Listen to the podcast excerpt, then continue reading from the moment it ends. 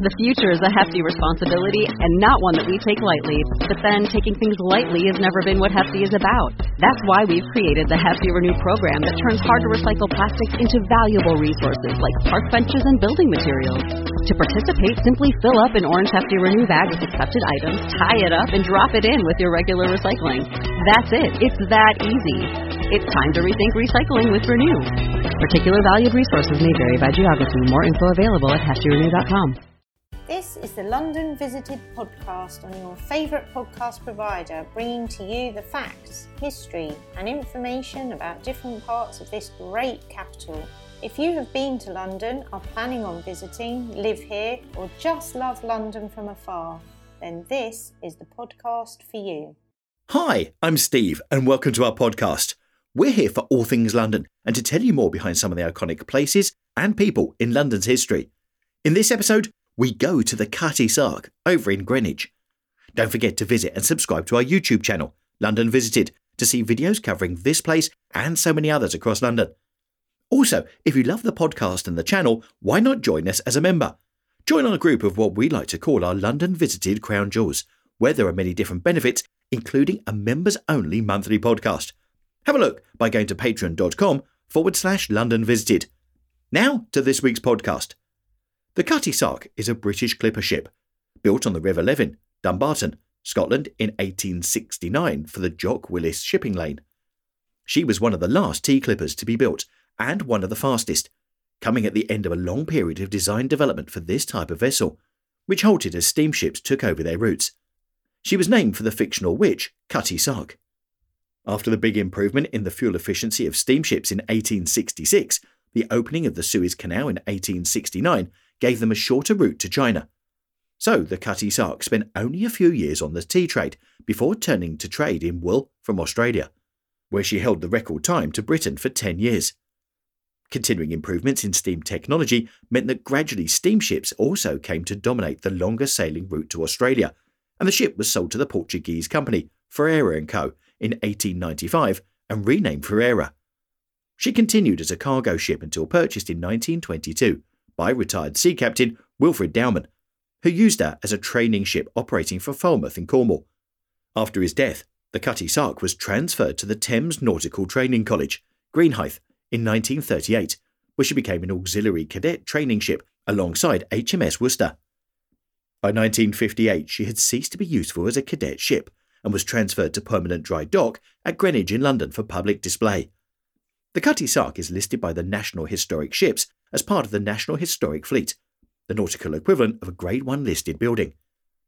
She is the only one of three remaining original composite construction, wooden hull on an iron frame, clipper ships from the nineteenth century, in part or whole, the others being the City of Adelaide, which arrived in Port Adelaide, South Australia, on the third of February twenty fourteen for preservation, and the beach skeleton of the Ambassador of eighteen sixty-nine near Punta Arenas in Chile. The ship has been damaged by fire twice in recent years, first on the twenty-first of May two thousand seven while undergoing conservation. She was restored and reopened to the public on the twenty-fifth of April twenty twelve. On the nineteenth of October twenty fourteen she was damaged in a smaller fire. Cutty Sark Whisky derives its name from the ship. An image of the clipper appears on the label and the maker formerly sponsored the Cutty Sark Tall Ships Race. The ship also inspired the name of the Saunders Roe Cutty Sark flying boat. Cutty Sark was ordered by ship owner John Willis, who operated a shipping company founded by his father. The company had several ships in the tea trade from China to Britain. Speed was an advantage to vessels carrying a high-value, seasonal product, such as tea. Faster ships could obtain higher rates of freight, the price paid to transport the cargo, and tea merchants could use the names of fast-selling ships that had carried their products in their advertising. Cutty Sark was ordered during a boom in the building tea clippers in the period eighteen sixty-five to eighteen sixty-nine, something that was attributed to a substantial reduction in the import duties for tea. In eighteen sixty-eight, the brand new Aberdeen-built clipper Thermopylae set a record time of sixty-one days port to port on her maiden voyage from London to Melbourne, and it was this design that Willis set out to better. It's uncertain how the hull shape for the Cutty Sark was chosen. Willis chose Hercules Linton to design and build the ship, but Willis already possessed another ship, the Tweed, which he considered to have an exceptional performance. The Tweed, originally called the Punjab, was a frigate designed by Oliver Lang, based on the lines of an old French frigate, built in Bombay for the East India Company as a combination sail paddle steamer. She and a sister ship were purchased by Willis, who promptly sold the second ship plus engines from the Tweed for more than he paid for both. The Tweed was then lengthened and operated as a fast sailing vessel, but was considered too big for the tea runs. Willis also commissioned two all-iron clippers with designs based upon the Tweed, Halloween and Blackadder. Linton was taken to view the Tweed in dry dock. Willis considered that the Tweed's bow shape was responsible for its notable performance, and this form seems to have been adopted for the Cutty Sark. Linton, however, felt that the stern was too barrel-shaped, and so gave Cutty Sark a squarer stern, with less tumble-home. The broader stern increased the buoyancy of the ship's stern, making it lift more in heavy seas, so it was less likely that the waves would break over the stern, and over the helmsman at the wheel. Cutty Sark was given masts that followed the design of the Tweed, with similar good rake and the foremast on both placed further aft than usual. A contract for Cutty Sark's construction was signed on the first of February eighteen sixty-nine with the firm of Scott and Linton, which had only been formed in May eighteen sixty-eight. Their shipyard was at Dumbarton on the River Leven, on the site previously occupied by the shipbuilders William Denny and Brothers. The contract required the ship to be completed within six months at a contracted price of seventeen pounds per tonne and maximum size of nine hundred fifty tonnes. This was a highly competitive price for an experimental, state-of-the-art vessel, and for a customer requiring the highest standards. Payment would be made in seven instalments as the ship progressed, but with a penalty of five pounds for every day the ship was late. The ship was to be built to Lloyd's A one standard, and her construction was supervised on behalf of Willis by Captain George Moody, who would command her when completed. Construction delays occurred when Lloyd's inspectors required additional strengthening in the ship. Work on the ship was suspended when Scott and Linton ran out of money to continue. Rather than simply liquidate the company, an arrangement was made for Denny's to take over the contract and complete the ship, which was finally launched on the twenty-second of November eighteen sixty-nine by Captain Moody's wife. The ship was moved to Denny's yard to have her masts fitted, and then on the twentieth of December towed down river to Greenock to have her running rigging installed. In the event, completing the ship meant the company's creditors were owed even more money than when work had first been halted. Cutty Sark has a registered length of two hundred twelve point five feet, with a depth of hold of twenty-one feet, and a net tonnage of nine hundred twenty-one. The hull is one of the sharpest of all the tea clippers. She has a coefficient of underdeck tonnage of zero point five five, compared to the Thermopylae at zero point five eight. Cutty Sark prismatic coefficient, another measure of hull sharpness, is zero point six two eight. This allows comparison with U S-built clippers. After the waterline length, the prismatic coefficient is the next most important determinant of potential hull speed. Unladen or with a cargo of low density, ballast was required for stability. For example, when she was loaded with wool, two hundred tonnes of ballast was carried. The largest wool cargo she carried was nine hundred tonnes weight. The total of ballast and cargo of one thousand one hundred is consistent with the estimated deadweight cargo capacity of one thousand one hundred thirty-five tonnes at twenty feet draft. The largest tea cargo carried was six hundred fifteen tonnes weight. Conversely, a dense cargo allowed full use of the deadweight capacity. If loaded with coal, she would usually carry one thousand one hundred tonnes. Broadly, the parts of the ship visible above the waterline were constructed from East India teak, while American rock elm was used for the ship's bottom. The stern, fifteen inches by fifteen inches, and stern post, sixteen point five inches by fifteen inches, were of teak, while the rudder was of English oak. The keel was replaced in the nineteen twenties with one constructed from fifteen inch pitch pine. The deck was made of three point five inch thick teak, while the tween deck was three inches yellow pine. The keel, sixteen point five inches by fifteen inches, had on either side a garboard strake, eleven inches by twelve inches, and then six inches planking decreasing to four point seven five inches, at one-fifth the depth of the hold. Teak planking began at approximately the level of the bilge stringer. The hull was covered by Muntz metal sheeting, up to the eighteen-foot depth mark, and all the external timbers were secured by Muntz metal bolts to the internal iron frame. The wrought iron frame was an innovation first experimented with in shipbuilding in the eighteen forties, and was the standard building method for tea clippers by the middle of the eighteen sixties. It consisted of frames, vertical, beams, horizontal, and cross-bracing, diagonal members. The diagonally braced iron frame made for a strong, rigid ship. Diagonal members prevent racking, shearing, where the frame rectangles become parallelograms. Less working and leaking of the hull meant less crew time spent pumping, allowing more time to be spent on the changes of sail. The wrought iron framed hull also took up less cargo space than the all-wood hull would have done. The Muntz metal sheeting reduced fouling of the Cutty Sark's hull. With a cleaner hull, she could sail faster. The future is a hefty responsibility and not one that we take lightly, but then taking things lightly has never been what Hefty is about. That's why we've created the Hefty Renew program that turns hard to recycle plastics into valuable resources like park benches and building materials. To participate, simply fill up an orange Hefty Renew bag with accepted items, tie it up, and drop it in with your regular recycling. That's it. It's that easy. It's time to rethink recycling with Renew. Particular valued resources may vary by geography. More info available at hefty renew dot com. This is her master's opinion. She was built for me. I superintended the building and fitting of her, and I never sailed a finer ship. At ten or twelve knots, she did not disturb the water at all. Although she was a very sharp ship, just like a yacht, her spread of canvas was enormous. She was the fastest ship of her day, a grand ship, a ship that will last forever. Captain George Moody. A speck on the horizon. One day we sighted a vessel, a mere speck on the horizon, astern of us.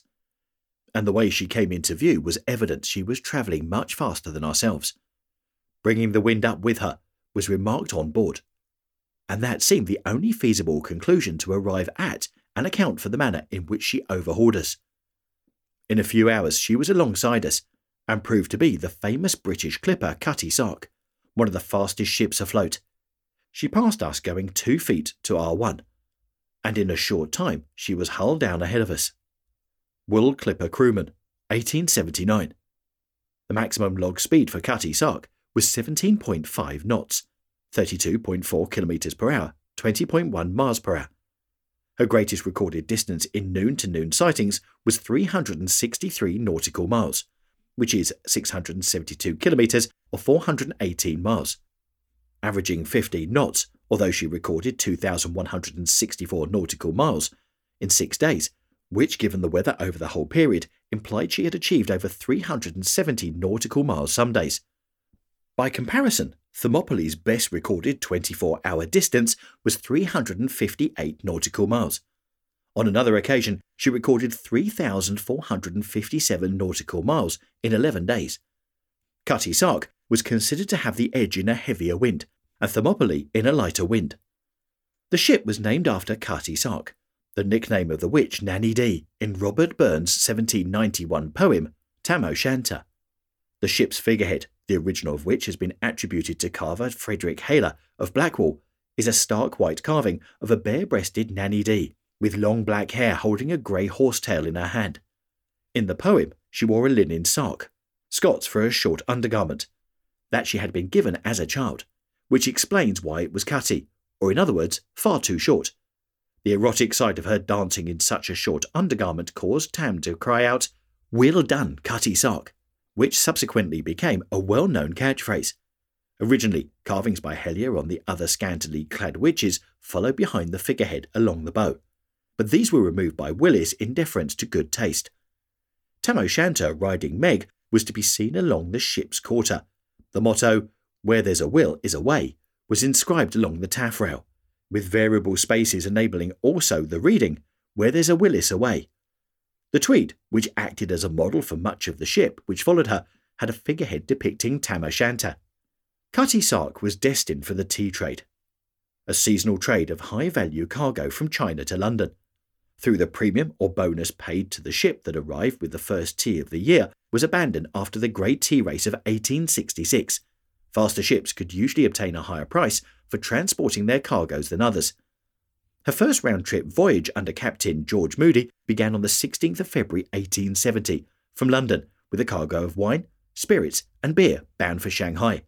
The return journey, carrying one million three hundred five thousand eight hundred twelve pounds of tea from Shanghai, began on the twenty-fifth of June, arriving the thirteenth of October in London via the Cape of Good Hope. Cutty Sark sailed in eight tea seasons from London to China and back. Cutty Sark's launch coincided with the opening of the Suez Canal to shipping. Her first trip encounters significant competition with steamships. The route from the Far East to London and many other European ports through the Suez Canal was shorter by about three thousand three hundred nautical miles, compared to the sailing around the Cape of Good Hope. The route around Africa is in excess of fourteen thousand nautical miles. Typically a clipper must log significantly more than that by planning her route for favourable winds. Whilst it was possible for a sailing vessel to take a tug through the canal, this was difficult and expensive. Furthermore, sailing conditions in the northern Red Sea were unsuited to the design of a tea clipper, so still they had to sail around Africa. The ability of a steamer to make, for example, fifteen knots continuously versus the fastest clipper voyage averaging under six point five knots over a longer distance gave steamships not only a more predictable voyage time, but a substantially quicker one. Less obviously, steamship design had taken a large step forward in eighteen sixty-six, with Agamemnon using high boiler pressure and a compound engine, so obtaining a large improvement in fuel efficiency. Ships of this type could compete with clippers before the Suez Canal opened. When the tea clippers arrived in China in eighteen seventy, they found a big increase in the number of steamers, which were in high demand. The rate of freight to London that was given to steamers was nearly twice that paid to the sailing ships. Additionally, the insurance premium for a cargo of tea in a steamer was substantially less than for a sailing vessel. So successful were the steamers using the Suez Canal that, in eighteen seventy-one, forty-five were built in Clyde shipyards alone, for Far Eastern trade. The numbers of tea clippers sailing to China each year steadily reduced, with many ships being sold and moved to general cargo work. Costs were kept to a minimum and rigs were often reduced to baroque so that a smaller crew was needed. Cutty Sark's well-known race against Thermopylae took place in eighteen seventy-two, the two ships leaving Shanghai together on the eighteenth of June. Both ships were of similar size, length, beam and depths were within one foot of each other. The Thermopylae had a slightly larger capacity. Two weeks later, Cutty Sark had built up a lead of some four hundred nautical miles, but then lost her rudder in a heavy gale after passing through the Sundra Strait. John Willis's brother was on board the ship and ordered Moody to put into Cape Town for repairs. Moody refused, and instead the ship's carpenter, Henry Henderson, constructed a new rudder from spare timbers and iron. This took six days, working in gales and heavy seas, which meant the men were tossed about as they worked and the brazier used to heat the metal for working was spilled out, burning the captain's son. The ship finally arrived in London on the eighteenth of October, a week after the Thermopylae, a total passage of one hundred twenty-two days. The captain and crew were commended for their performance, and Henderson received a fifty pounds bonus for his work. This was the closest Cutty Sark came to being the first ship home. But it was Moody's last trip as a captain before he transferred to steamships. He was replaced by Captain F W Moore. Life at sea. A little east of the longitude of the Cape, we were favoured by a great fair wind blow that tested all the resources of ship and crew. At the first spurt, heavy squalls came in from the southwest that threatened to take a toll on our masts, but later it steadied down to a hurricane straight from the west. Captain Wallis was sure in his element now. It was stand by the whole time, not knowing whether the sticks would go, but the splendid rigging and the equipment of sails in the Cutty Sark stood the strain. We lost two brand new top-gallant sails and one lower fore topsail. A tremendous sea was running, and needs must we carry on or be pooped. The partial becoming of the lower sails by the stern seas was a great danger, as they filled again with a bang that threatened to burst them into tatters. It was some trick rebending sails. I had a time on the fore topsail yard for two hours. The ship took a green sea over the stern, and it appeared as if there were just three sticks set in the ocean, as it swept the length of the deck. A crew member writing of life on board. So, I hope you've enjoyed our first look at Cutty Sark. We have part two next week, so join us for that. If you'd like to make contact with us or suggest any places that you'd like us to feature in future podcasts, let me know through our website, london visited dot co dot u k, or through our social media. It's that easy. Thanks for listening, and really hope you enjoyed our podcast, and we'll see you soon on the next one. Bye. Thanks for listening, and please don't forget to subscribe to get more shows direct to your device. Also, why not visit our London Visited YouTube channel to get even more of London. Catch you soon on the next one.